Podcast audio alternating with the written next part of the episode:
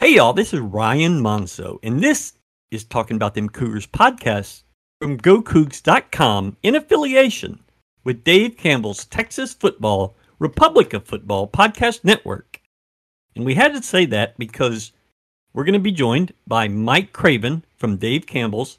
He's their college football everything, and he was at the TCU game, and we wanted to ask him how much fun did he have?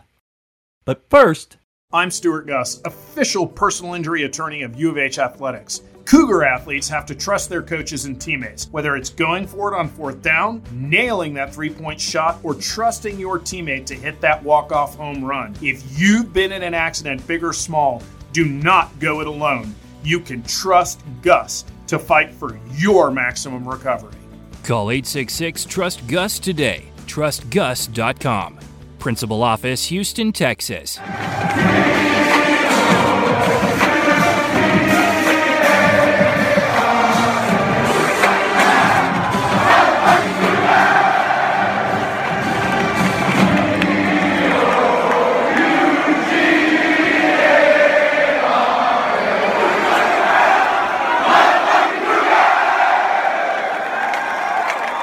Yahoo!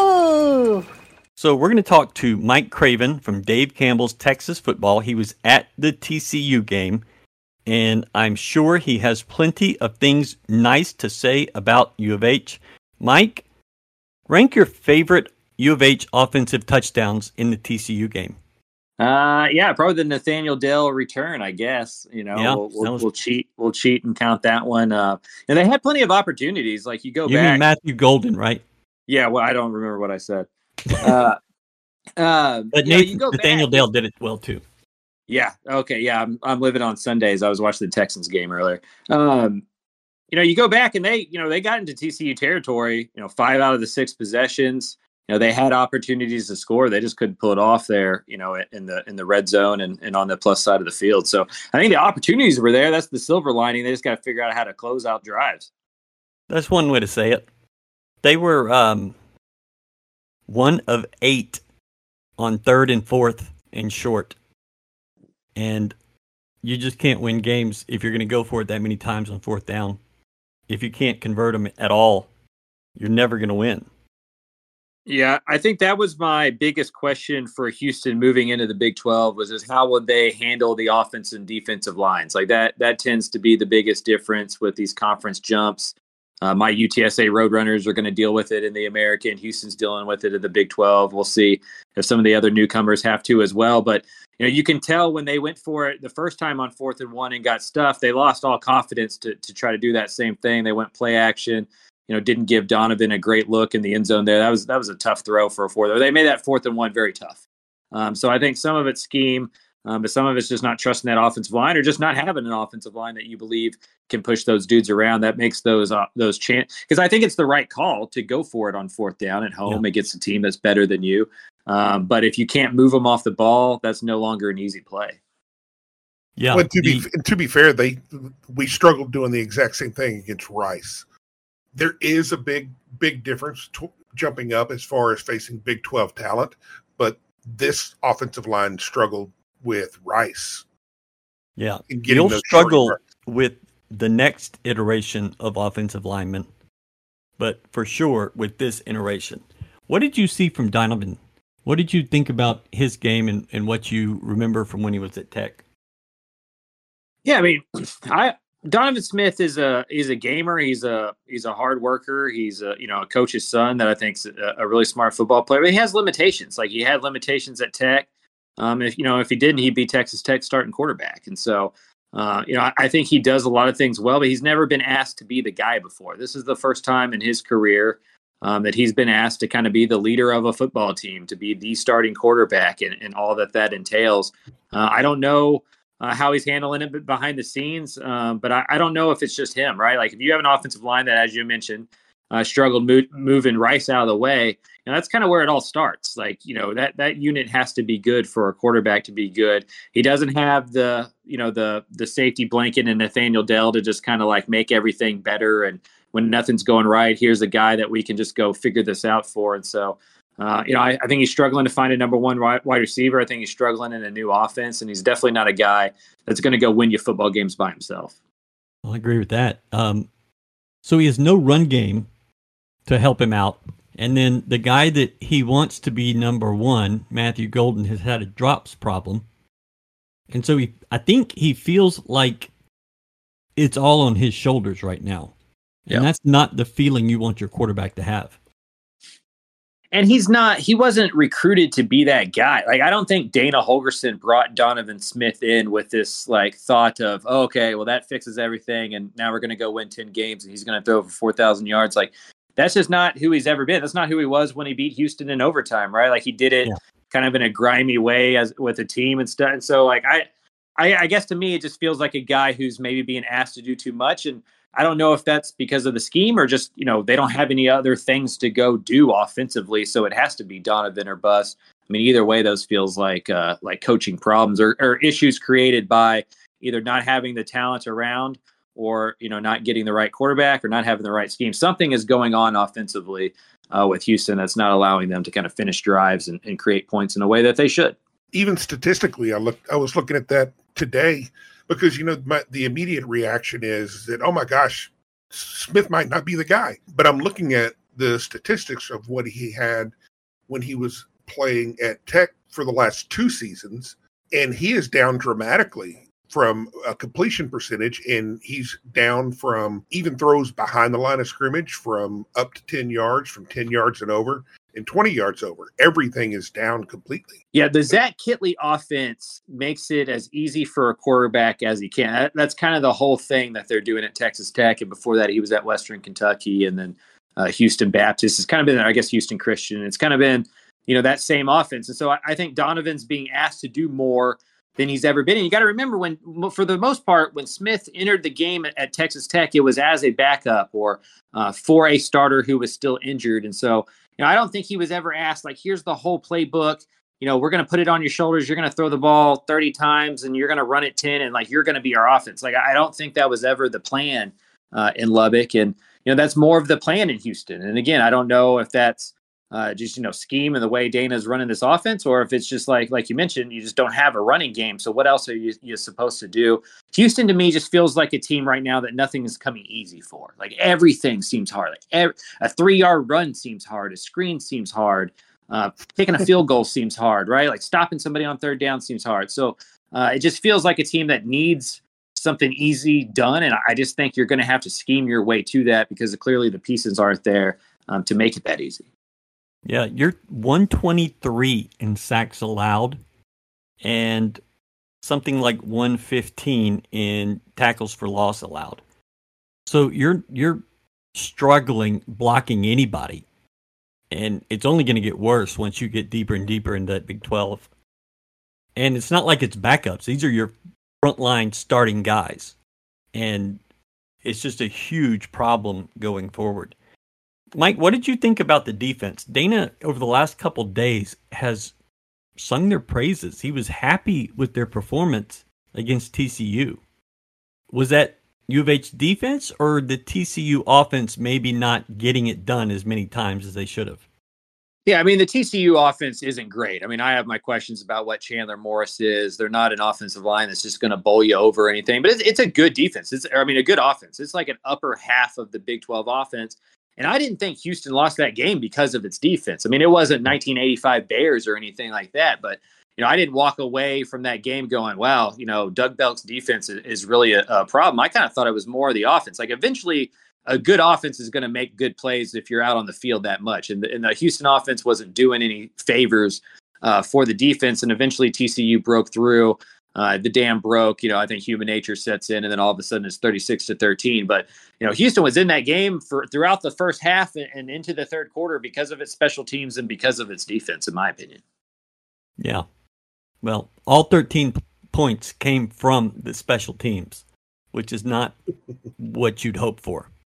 Um, they had a team meeting on Monday, and he told everybody that they were pressing and that everybody was trying too hard, and they it was not like walking on eggshells, I guess.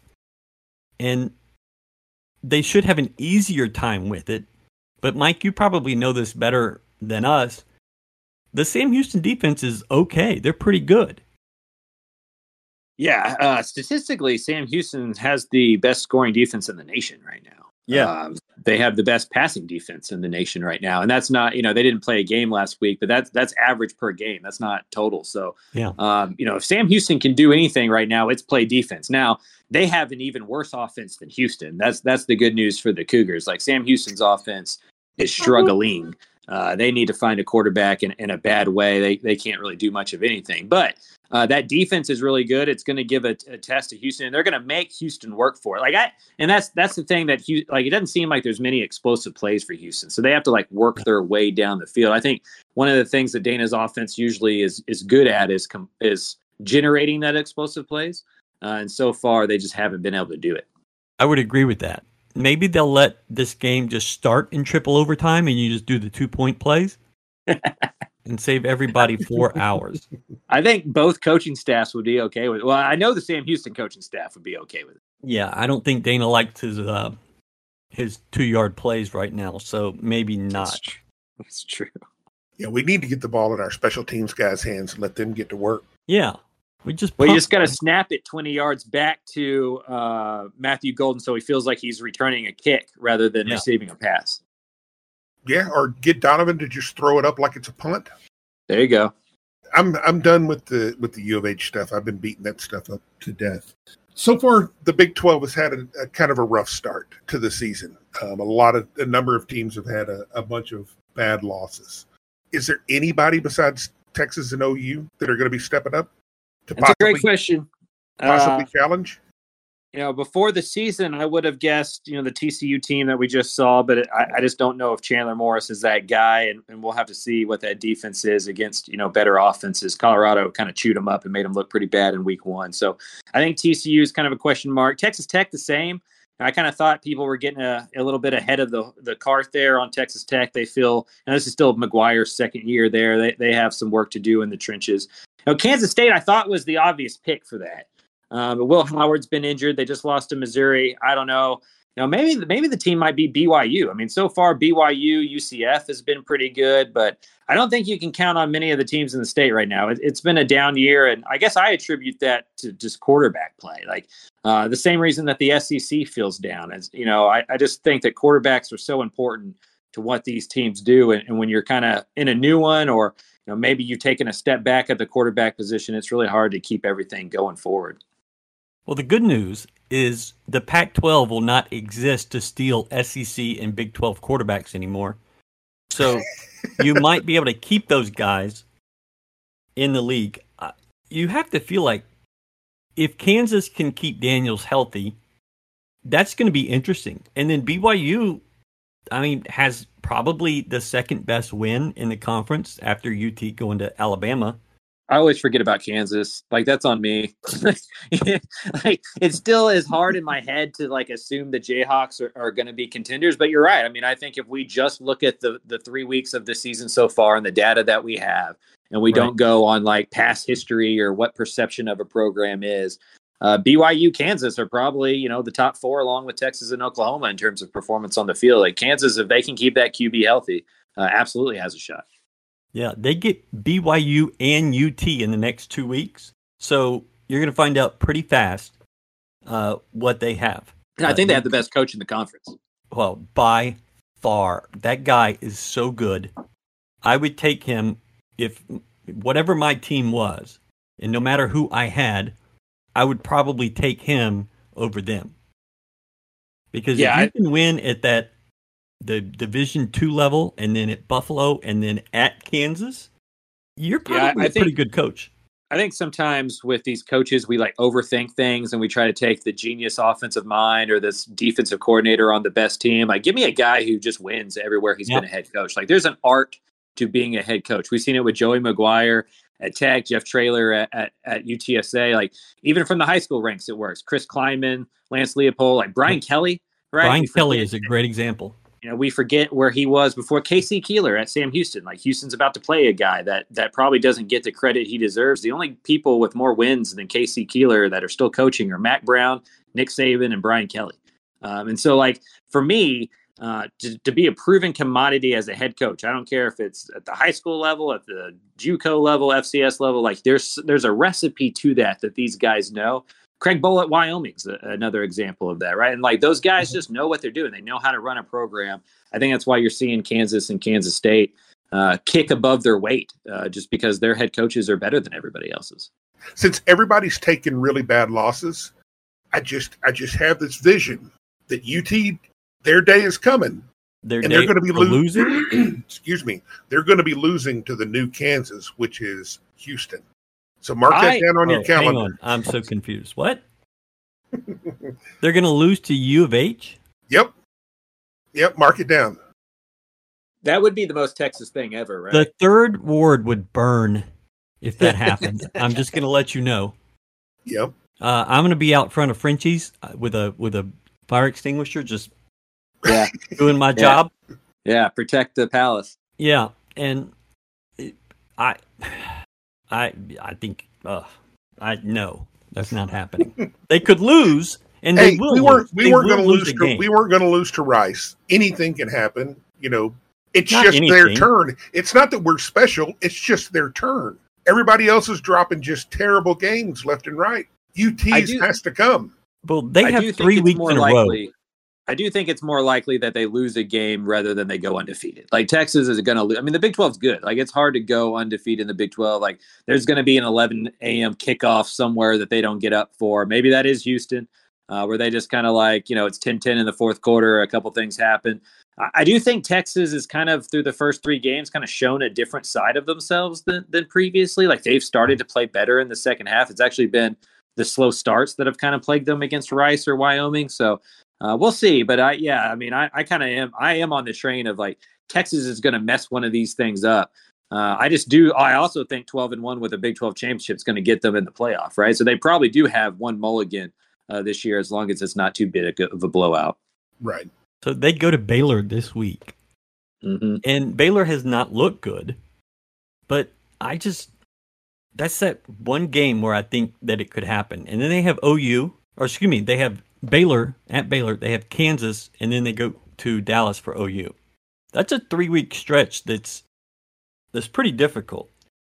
Um, I'm a believer in a three week. You cannot get up three weeks in a row, and they were up for Alabama. They had to get up for Wyoming because of how they struggled early, and I think this Baylor game could be uh, an issue.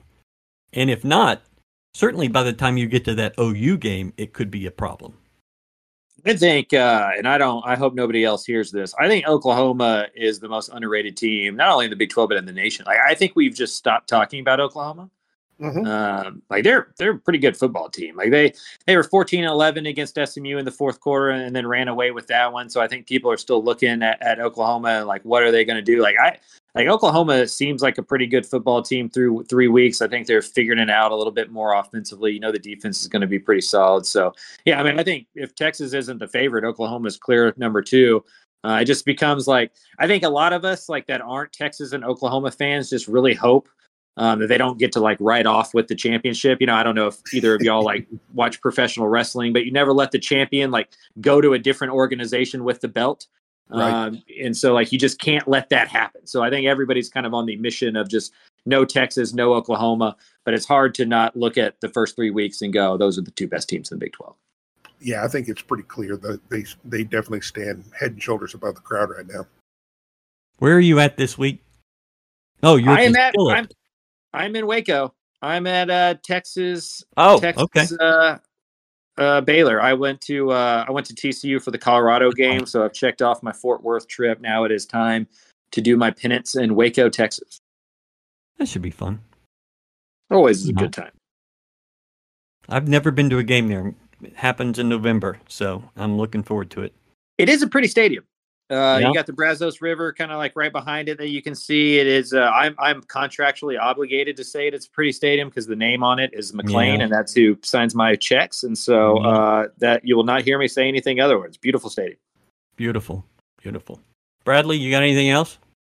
I'm good here. No. Oh, okay. All right. Thank you, Mike. Absolutely, guys. Have a good one, bud. That was Mike Craven, Dave Campbell's Texas Football. That's a magazine and a website That's true. I'm Stewart Guss, official personal injury attorney of U of H Athletics. If you've been injured in an auto accident, big or small, who you have on your team matters. You can trust Guss to get you the best possible results for your case. Call 866 Trust Guss. Yahoo!